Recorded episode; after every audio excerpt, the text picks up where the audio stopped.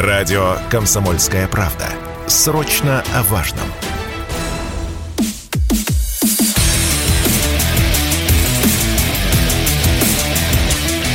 Программа с непримиримой позицией. Утренний Мардан. Всем здравствуйте! В эфире радио «Комсомольская правда». Я Сергей Мордан. Трансляция идет на YouTube-канале «Мордан 2.0». Подписывайтесь и подписывайтесь на телеграм-канал «Мордан» и телеграм-канал «Русский доллар». Это еще одна моя новая программа, посвященная экономике.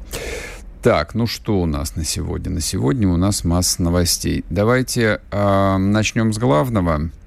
Очень много сообщений э, вчера приходило в чат, и сегодня с утра, что происходит в Херсоне, э, что происходит с мостом, вот, про который теперь вся Россия знает – Спросим, зададим все эти вопросы не друг другу, а Кириллу Стремаусову, заместителю главы военно-гражданской администрации Херсонской области. Кирилл Сергеевич, здрасте.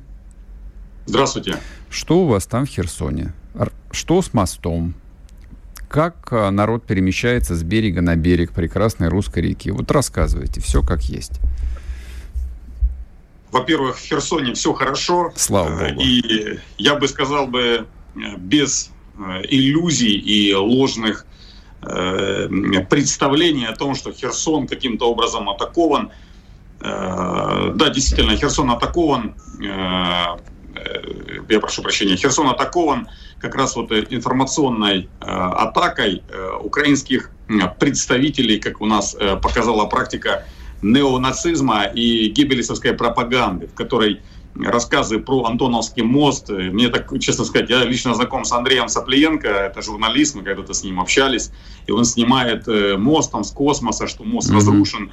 Все это, знаете, по большому счету еще раз говорит о том, что это неправда, а уровень журналистики, э, который вообще не приемлет никакой этики, э, сегодня перешел вот в эту грань лжи и э, террора, психотеррора, в котором задача украинских властей – нагнать жути и страха. Но скажу так, в Херсоне остались все те, это большая часть населения, кто действительно является русскими людьми.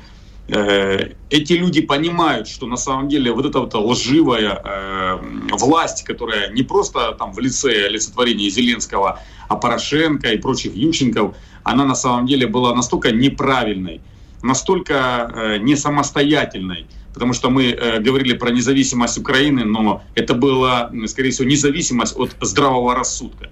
Ведь то, что происходит сегодня с тем же мостом, то, что происходило с предприятиями в том же городе Херсоне, люди это видели, mm-hmm. что экономика была намеренно уничтожена, вырезана э, всеми теми, кто сегодня и был вот этой вот неонацистской э, проукраинской элитой продажных про западных э, фанатиков, которые сегодня все это нам накидывают. Но я скажу вам откровенно, что в городе все в порядке. Э, мост э, Антоновский, он не является стратегическим в нашем случае. Да, конечно, мост имел э, значение, по мосту было легко переправиться, быстро переехать. Сейчас у нас существует несколько паромных переправ, возводятся понтонные мосты, и самое важное, это не один, одно место, где люди смогут переправиться. Я вчера лично был на переправе паромной, на которой переправляются по несколько фур. На самом деле это усложняет немножко по времени процесс перемещения, но еще раз подчеркиваю, никаких проблем ни с гуманитарными вопросами, ни с медикаментами, ни с перемещением той же военной техники городу, городу Херсону э, не было нанесено, так как заявляют украинские СМИ. У меня а, несколько таких прикладных вопросов. А, значит, а, скажите, пожалуйста, действует ли мост через дамбу на Макаховской ГЭС? Я так понимаю, что два основных моста через Днепр, это Антоновский и дамба. Так точно, действует Каховский, он не разрушен, там достаточно серьезная, э, мощная система ПВО стоит, угу. и он работает, через этот мост можно действительно перемещаться. Так, железнодорожный мост а, есть чуть выше по течению Днепра, тоже, насколько я знаю, и, суть по всему, по нему основные перевозки военной техники идут. Не так. Информация Нет? через него не идут никакие вообще перевозки. Я был вчера. А, он Москву, не задействован. Тоже. Угу. Он не задействован был вообще, по нему не ведутся никакие э, перевозки. Более того, по нему также попытка была нанести удар, угу. но там немножко система РСЗО сработала не точно. Да, понятно, что-то там долетело, но большая часть снарядов упала мимо моста. Но он не задействован, насколько я понимаю. Нет, вот железная нет. дорога. А она откуда, куда ведет, э, соответственно, вот через этот мост? Эта железная дорога ведет э, как раз вот э, прямой э, контакт на Крым через как раз вот Чаплынку. А, идет mm-hmm. прям, прямая железнодорожная ветка. Но она, я вам скажу так, мы пытались ее запустить, затем не видели целесообразности. Мы можем гонять эти поезда, составы, но все у нас передвигается автомобильным транспортом было усиление э, на границе. Вы знаете, было, было расширение на границе между Херсоном и Крымом. Mm-hmm. И сейчас вообще никаких проблем, там, я не говорю про космические очередя, этого всего не существует. Особенно, когда речь идет о э, людях, которые перемещаются в Республику Крым. Более того, хочу подметить, что украинская власть сама рекомендовала многим ехать э, через Крым. Мы еще раз подчеркиваем, мы никогда не выступали в роли террористов, наши границы открыты для всех людей, тех, кто даже пытается в Европу бежать. Мы не спрашиваем, куда вы едете. Mm-hmm. И знаете, если говорить объективно, если бы я сейчас э, в режиме Зеленских и прочих вот этих вот пропагандистов рассказывал, сколько ударов было нанесено по, во- по военной инфраструктуре нацистской Украины, то вы бы, наверное, понимали, что мост это всего лишь маленькое зернышко того, что на самом деле сегодня является таким достижением для украинских неонацистских властей. Потому что, э, еще раз повторюсь, специальная военная операция продолжается, денацификация и демилитаризация э, как раз вот не Украины, а украинских нацистов продолжается. Ее никто не останавливал. И все те угрозы о контрнаступлениях э, на Херсон, что 3-6 недель Херсон будет взят, все это фантазии, которые на самом деле никаким образом не касаются ни жителей города Херсона, ни настроений, э, ни какой-то, знаете, перспективы, потому что перспективы как таковой просто не существует.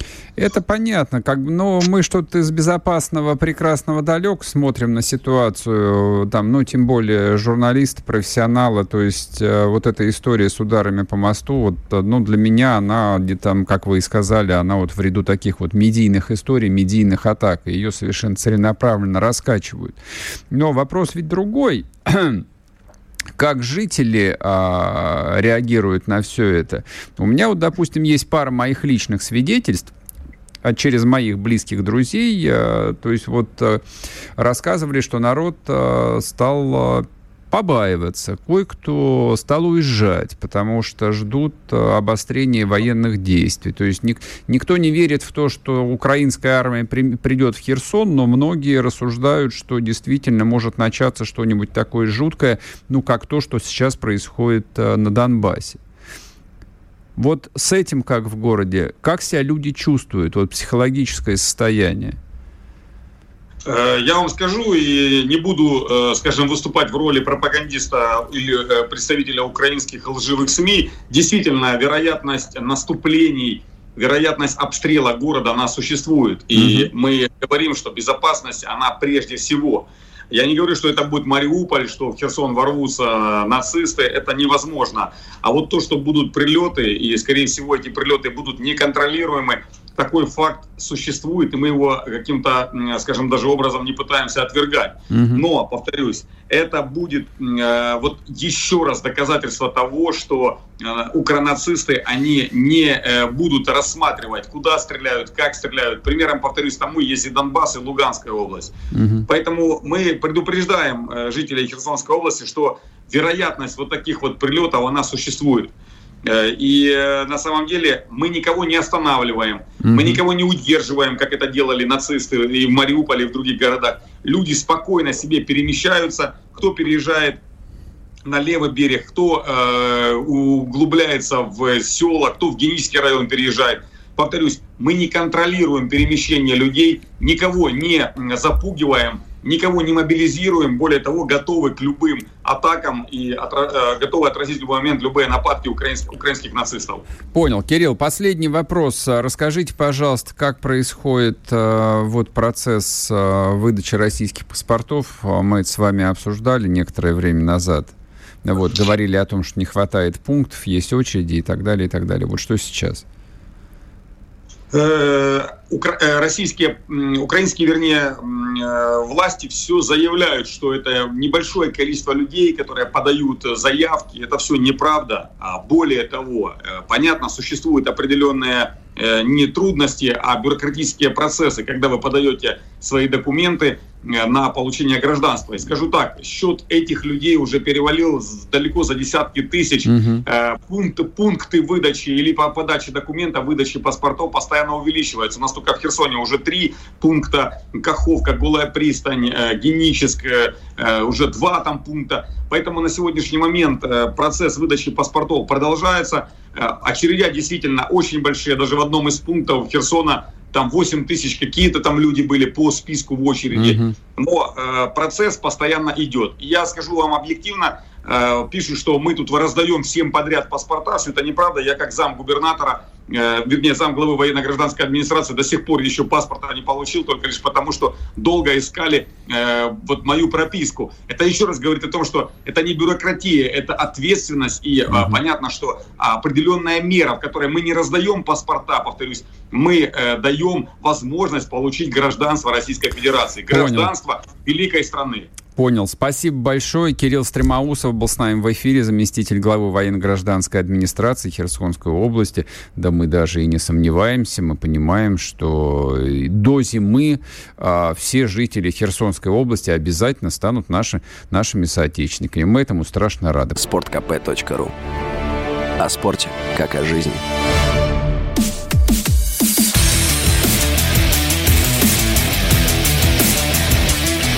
Программа с непримиримой позицией. Утренний Мардан.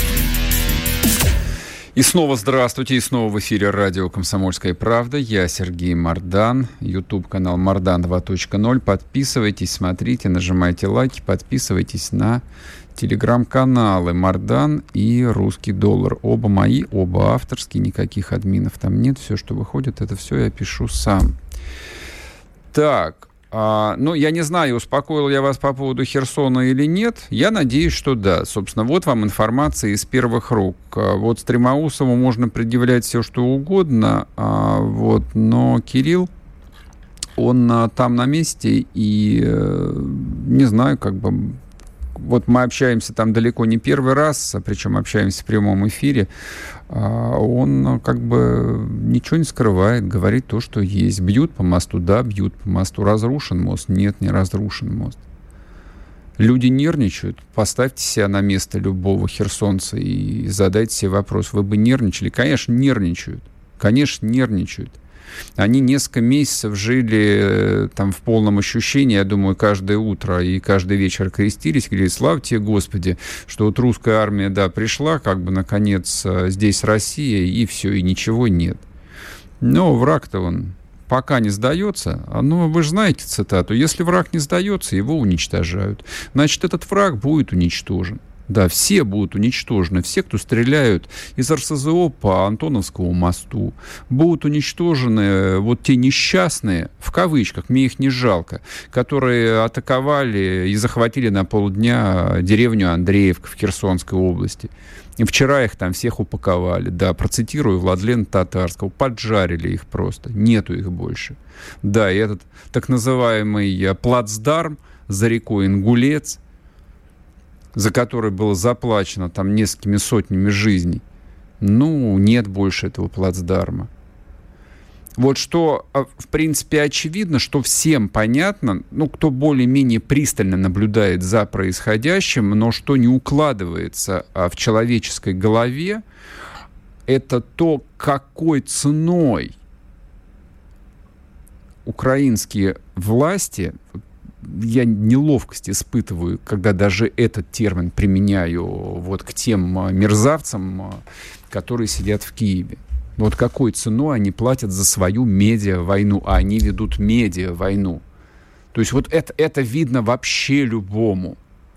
Люди мыслят категориями медиапроектов, пиар пиар-поводов, пиар-сюжетов. Вот я просто представляю, как происходят мозговые штурмы.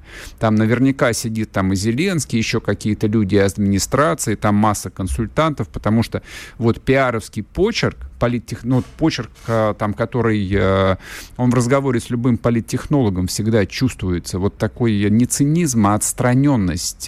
То есть человеческих жизней, человеческих судеб в этих рассуждениях нет вообще а вот давайте мы сейчас будем жарить по Антоновскому мосту. Да, у нас есть всего несколько этих хаймерсов, с точки зрения военной целесообразности, если мы их размажем по гигантскому фронту, никто этого не заметит.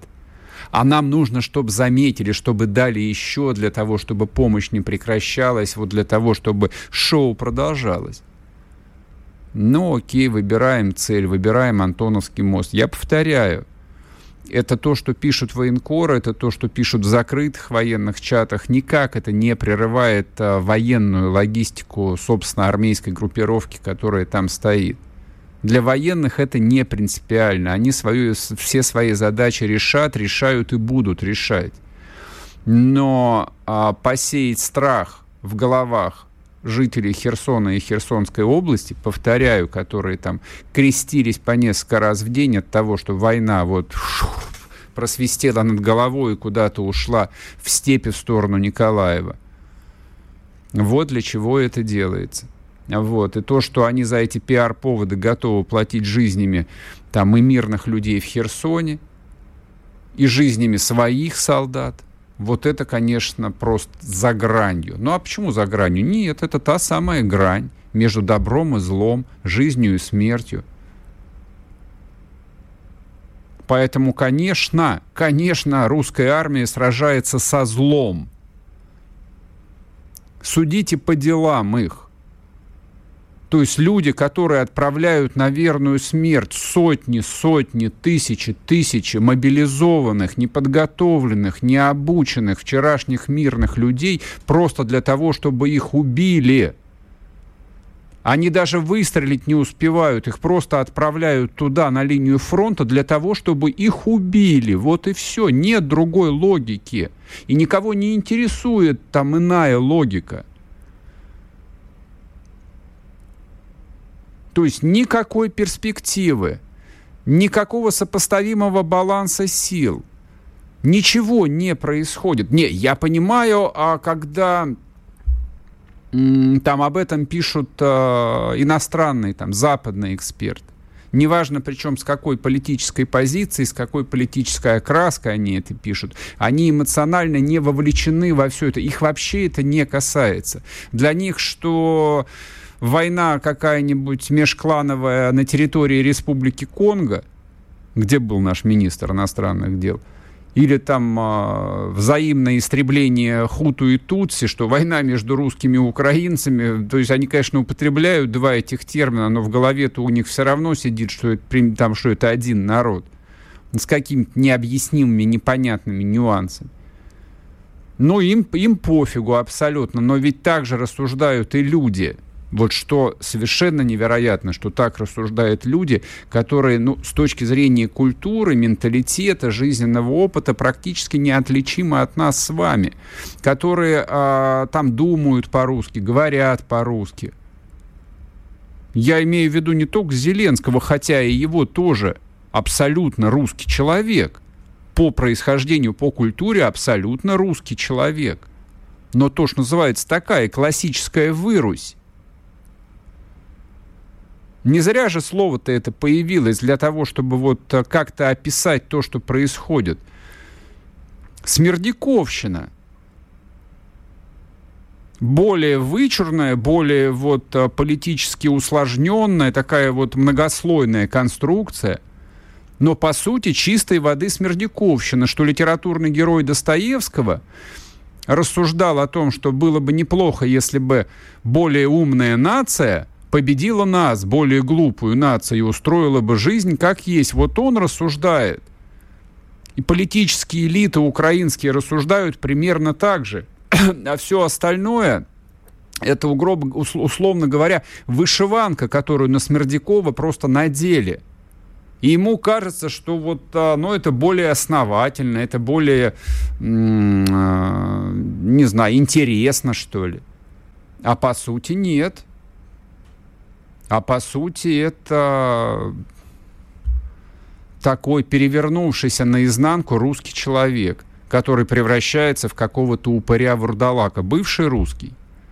Политический украинец – это бывший русский. Это упырь, это нежить. Это восставшие мертвецы. Если вот рассуждать категориями современной масс-культуры, русские солдаты сражаются там, на этом гигантском фронте, с нежитью, с зомби, с восставшими мертвецами, с русскими, которые отреклись от того, что они русские, с русскими, которые корежат свое сознание, свой язык, выплевывая из себя неродные, неестественные слова. Ну, только по-русски они начинают говорить, да, когда умирают, зовут маму. Вот что там происходит. Ну, вот в таком метафизическом смысле. Я-то хотел поговорить про политику, вот, а сбился на рассуждение о таких вот общих вопросах. Уж извините меня, но мне кажется, это главное, что нуждается в постоянном осмыслении. То есть эти вещи нужно проговаривать.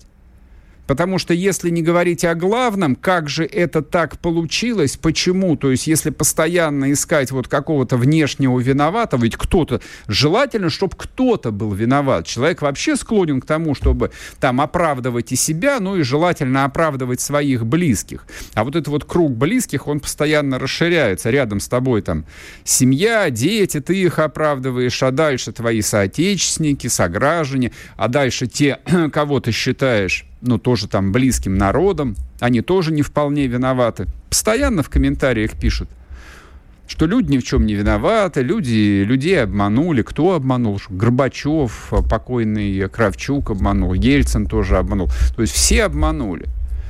Это не так. Тут на каждом лежит э, своя часть вины. И на этих мобилизованных, которые шеврончики себе клеят, на камуфляжик отправляются, и на них лежит гигантская часть вины.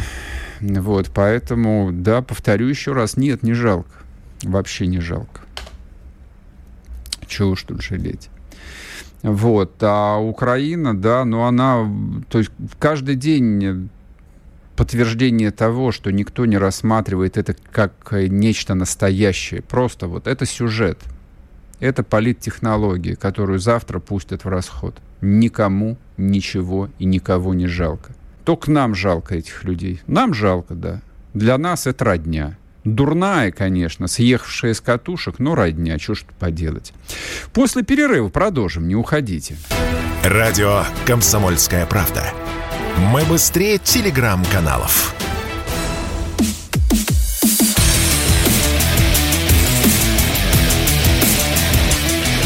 Программа с непримиримой позицией. Утренний Мардан. И снова здравствуйте, и снова в эфире радио «Комсомольская правда». Я Сергей Мардан. Идет трансляция на YouTube-канале «Мардан 2.0». У нас сегодня замечательная картинка. Если вы еще не посмотрели, хотя бы ради этого можете зайти посмотреть. Ну, вот одна из самых удачных. А, и, соответственно, вынесена тема на сегодня, о которой мы сейчас будем разговаривать. Звучит она ну, несколько лапидарно, конечно, предатели делят Россию. А это тот самый случай, редкий случай, когда заголовок э, не, не метафоричен, но он отражает именно то, что происходило буквально вот сейчас э, в городе Праге. В городе Праге. Только что, вот-вот-вот сейчас закончился так называемый форум освобожденных народов России. Значит, там собралась, собралась российская оппозиция. Нет, не вся. Я не буду сейчас э, мазать всех э, одной черной краской одного понтона. То есть я бы, в принципе, их всех помазал бы черной краской, но разных оттенков, возможно, даже разных э, производителей. Кому-то досталось бы Текурила, которая обещает уйти э, с российского рынка, ну, людям попроще достались бы ярославские краски. Или наоборот, не знаю. Но, тем не менее, отметились там и люди статусные, так сказать, осветили мероприятие, что это не просто какие-то клоуны, никому неизвестные ноунеймы собрались. Туда приехал э, старый Гудков, действительно, тот самый Геннадий Гудков, сильно похудевший, но, видимо, вот а, вместе с лишним жиром из него ушли и остатки мозгов. Их и так-то было не очень много, но сейчас, а, видимо, вот а, по нейронам совсем очень сильно дало. Либо на белковой диете он сидел, и почки дали ему, в общем, в нервную систему. Но не знаю, мне трудно сказать. Вот. Он там в любом случае, в общем, присутствует. Илья Пономарев, Илья Пономарев тоже это вот из э, первой плеяды, из первого ряда российских оппози... российской оппозиции, людей, которые десятилетиями боролись с кровавым режимом, причем настолько вот упорно боролись, что были вынуждены даже бежать от преследований на свободную Украину. Я подозреваю, что у Ильи Пономарева даже сейчас есть украинский паспорт, но это ж ни о чем не говорит. Украинский паспорт там кому только не дают. Кому хотят, тому и дают кого хотят, у того отбирают. Об этом мы тоже можем сегодня вспомнить, если будет интересно. Вот. Ну и набор, а, в общем, каких-то представителей колонизированных и покоренных народов. Я вам сейчас а, процитирую немножечко непосредственно из декларации, которую приняли на этом мероприятии. Называется она «Декларация о деколонизации России». Мы, представители коренных народов и колонизированных регионов Российской Федерации, основываясь дальше Декларации прав человека, бла-бла-бла-бла-бла, начинаем процесс полной и всеобщей деколонизации России. Так, дальше идет объяснение, почему. Нарушение базовых прав и свобод коренных народов и колонизированных регионов. Вот это вот мне особенно хочется разобрать. Систематическая реализация в Российской Федерации имперских политик и дискриминационных практик, утверждающих нижестоящее колониальное положение наших коренных народов и регионов, дискриминирующих граждан на основе коренного – и или регионального происхождения. Использованием имперских практик этноцида а также лишение наших регионов и коренных народов традиционных земель, территорий и ресурсов. Мне кажется, авторы этой бумаги вот букву «Р» в детстве не выговаривали, потом их пап с мамой водили а, значит, к доктору, как называется доктор, который ставит произношение, вылетело из головы, и вот теперь они эту букву «Р» вставляют везде где только может. Невозможность осуществлять самоуправление через своих законно избранных представителей, бла-бла-бла. Ну, в общем, понятно. Так, вышеуказанные колониальные политики и практики осуществляются на протяжении столетий в результате чего наши коренные народы и колонизированные регионы, то есть где нет коренных э, народов, видимо, стали жертвами исторической несправедливости, а в отдельных случаях принудительного перемещения и геноцида. Ну, дальше, значит, обязательно жирным черным э, текстом выделено «Российская Федерация сегодня это страна-террорист». Так, так, так, так, так, так, так значит, э, РФ стоит на пороге хаоса и гражданской войны, и, приходим к позитиву, наконец, помешать этому может только полная и контролируемая, дальше с большой буквы, деколонизация России. Значит, э, кто-то скажет, что это похоже на бред сумасшедшего. Кто-то скажет, что Кремлиди сейчас начнут э, манипулировать сознанием и использовать неосторожные слова, неосторожные заявления, которые допустили глубоко травмированные люди, но которых, конечно же, можно понять, в своих грязных пропагандистских манипулятивных целях. Я не понимаю, где тут манипуляция. Я пока что ни слова еще не сказал. Я не дал никакой оценки. Я просто вам процитировал буквально текст под названием под названием «Декларация о деколонизации России», в которой приняли участие не шутейные люди, не городские сумасшедшие. Туда приехали вполне половозрелые мужчины и даже некоторое количество женщин, ну или условно женщин, которые давным-давно совершеннолетние, которые прожили довольно длинную жизнь, получили высшее образование. Большинство из них высшее образование получили еще а, при живом а, Союзе Советских Социалистических Республик, поэтому образование вроде бы как самое лучшее в мире – так что вот как это оценивать-то? Объясните мне, пожалуйста, вот весь этот а, безумный бред.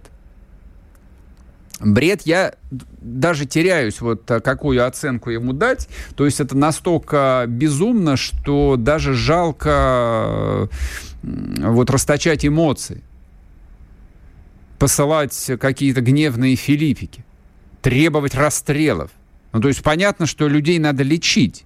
То есть понятно, что вот авторов этого текста может быть потом, да, потом, конечно, в ГУЛАГ, естественно, это, это само собой, в прекрасный климат, в места, где свежий воздух разглаживает морщины. Но сначала-то их надо лечить.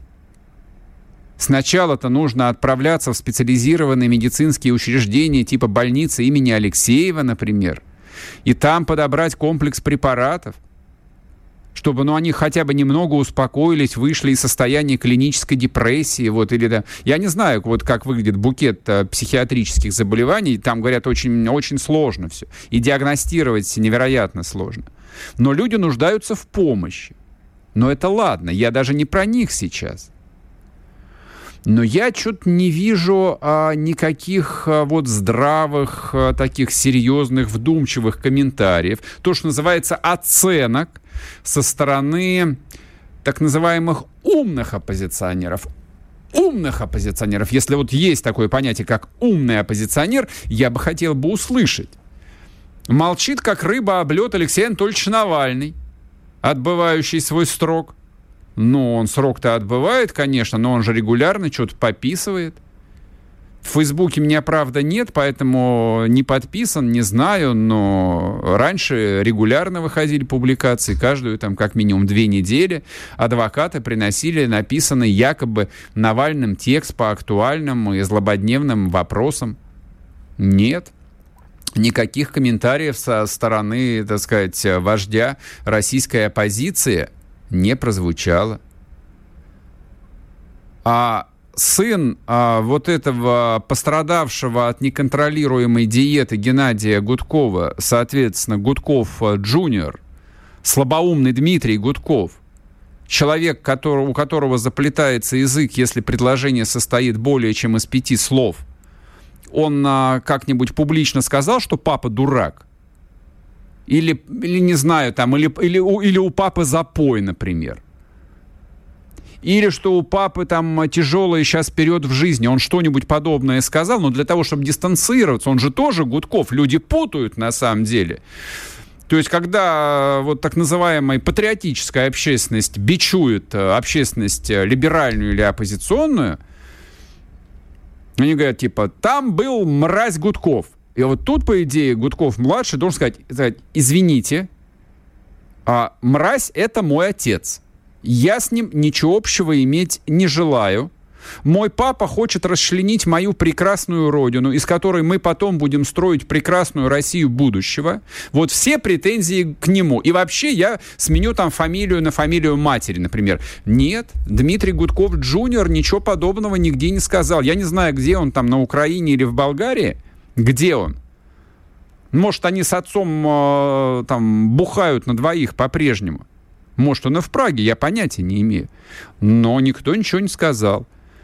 Ну, кто у нас еще оппозиционеры, дай бог памяти? Ну, какой-нибудь э, Каспаров, например странный человек, который полжизни живет в Америке, но до сих пор говорит с акцентом а, а, там торговца на Фуд-Сити московском, как будто он арбузы продает, хотя вроде бы как шахматист из приличной интеллигентской семьи, а русского языка так и не выучил, или русский для него родным так и не стал.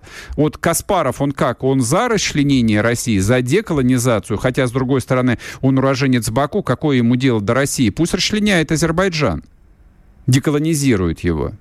Ну ладно, сейчас, после перерыва я продолжу, с вашего позволения, не уходите. Радио «Комсомольская правда». Мы быстрее телеграм-каналов.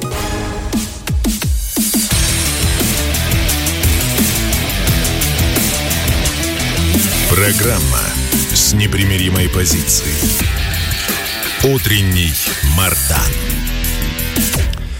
И снова здравствуйте, и снова в эфире радио «Комсомольская правда». Я Сергей Мордан. Мы разговариваем о потрясающем мероприятии под названием а, значит, «Форум а, свободных народов России». Правильно я произнес? Освобожденных, освобожденных. Народы России не свободны, конечно, они порабощены.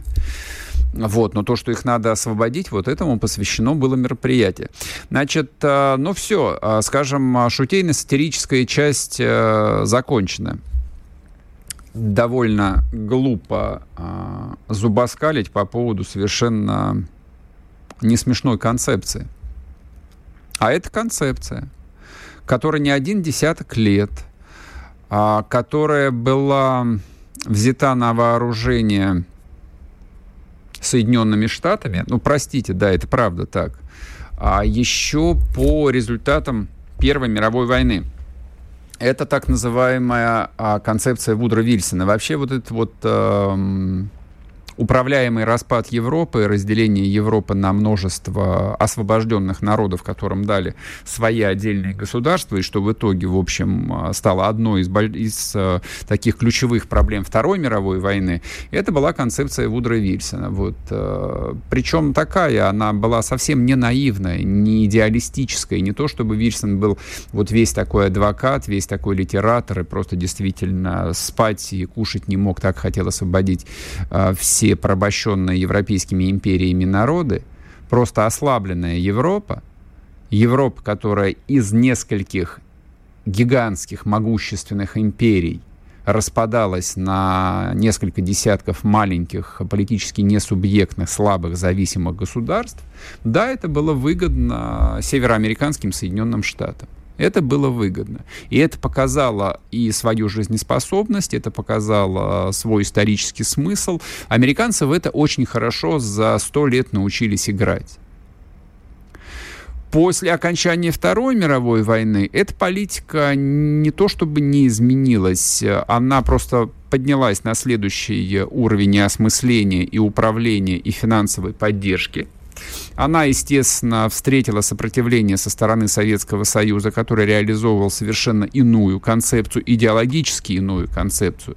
Сталин действительно не хотел никогда, ну и вообще Советский Союз никогда не хотел вот эти вот освобожденные от э, нацистской Германии территории, страны, народы включать э, в состав, казалось бы, вот э, империи коммунистической. Это то, что предъявляли и предъявляют СССР до сих пор называя это все советским блоком, советской империей. Если бы это была советская империя, то никакой независимой Болгарии или Чехословакии не было бы. Они все были бы Болгарской Советской Социалистической Республикой или Чехословацкой Советской Социалистической Республикой. Заметьте, этого не было. Заметьте, этого не было. А вот когда Советский Союз потерпел крах, исторический процесс возобновился.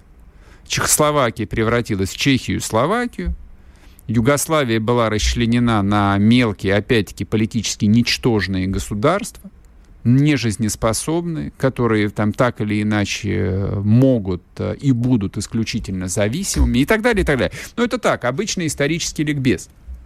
Почему я так издалека захожу? Потому что а зачем отказываться от той технологии, которая работает?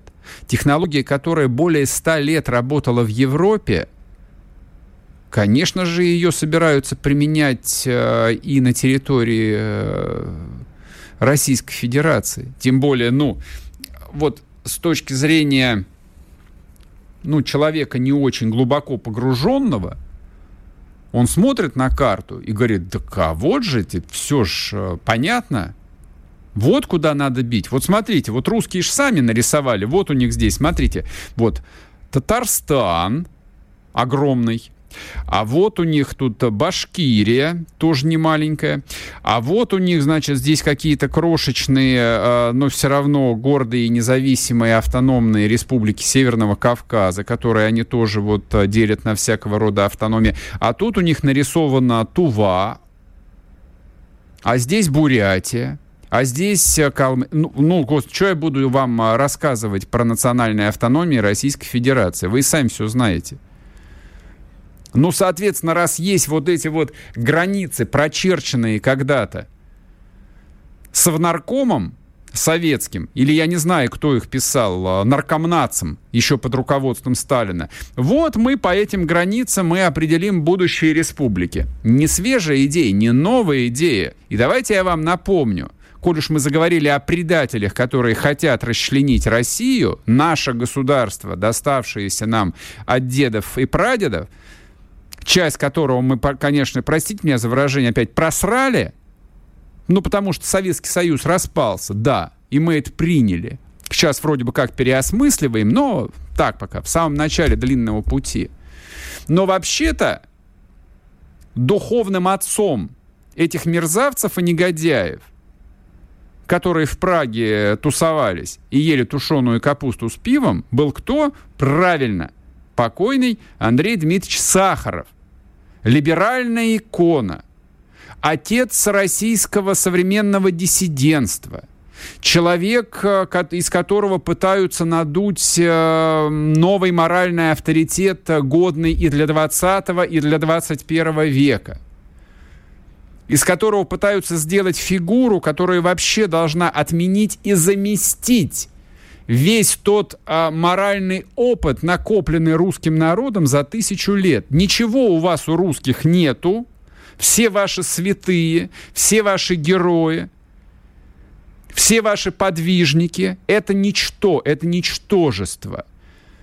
Это вот какие-то упыри, да, а, служившие либо империи, кровавый, либо еще более кровавым каким-то полуордынским царям. И тут, значит, нам напоминают про Ивана Грозного, от которого у них тоже там дыхание перехватывает и э, расстройство желудка начинается. А вместо этого нам целенаправленно, причем последние 30 лет, методично, но целенаправленно, и очень целенаправленно, предлагается как альтернатива фигура великого э, Андрея Дмитриевича Сахарова искупителя всех грехов. Я напомню, чья была идея разделить э, Россию, заявленная им на съезде народных депутатов Сахаров, Сахаров. И что удивительно, что было бы логично на самом деле, ну, в нормальной какой-то политической конструкции, если бы у нас было хоть что-нибудь более-менее похожее на политическую нацию, на развитую политическую нацию, на гражданское общество – имя Сахарова было бы проклято всеми на всех уровнях и проклиналось бы все 30 лет. И иначе как предателем или политическим сумасшедшим никто бы его не называл бы. И никакой площади в Москве именем человека, который призывал расчленить на остатки нашей страны, никакой площади быть не могло, конечно, и не может. Но ровно как является безумием, нелепостью, глупостью, предательством существование Ельцин-центра в Екатеринбурге, городе, в городе, который несет на себе грех цареубийства, да уж простите меня, это так. Это маркер, которым отмечен город Екатеринбург. Город, в котором Ганина яма находится. Вот что там находится. И вот в этом же самом священном месте находится еще и Ельцин-центр. Здание названо именем человека, который сыграл там просто чудовищную роль в истории страны последних а, полста лет. Тут существование площади Сахарова в Москве это ровно то же самое, если не хуже – если не хуже. Если уж говорить об идейном влиянии, а идеи в России это всегда источник э, всего и мера всего и причина всего, то Сахарову нужно воздать должное. Сахаров был вдохновителем огромной плеяды мерзавцев, которые растаскивали страну на части, рвали ее на части. Он был для них и остается для них моральным авторитетом, символом, если хотите. Вот откуда взялся этот самый форум освобожденных народов России. Он из ни ниоткуда. Это не бред сумасшедшего. Во-первых, это проверенная уже столетием технология. Не только на России она проверена. Она много где сработала и сработает еще, безусловно. Ну, и она имеет мощное идейное обоснование, поэтому то, что эта история, в общем, прошла как-то мимо всех нас, там ее особо не комментировали, никто там не выносил оценки. Ну, я сейчас не про оппозицию, но про людей, которые противостоят э, вот этому флангу, тоже никто не сформулировал более-менее серьезного отношения. Это про что?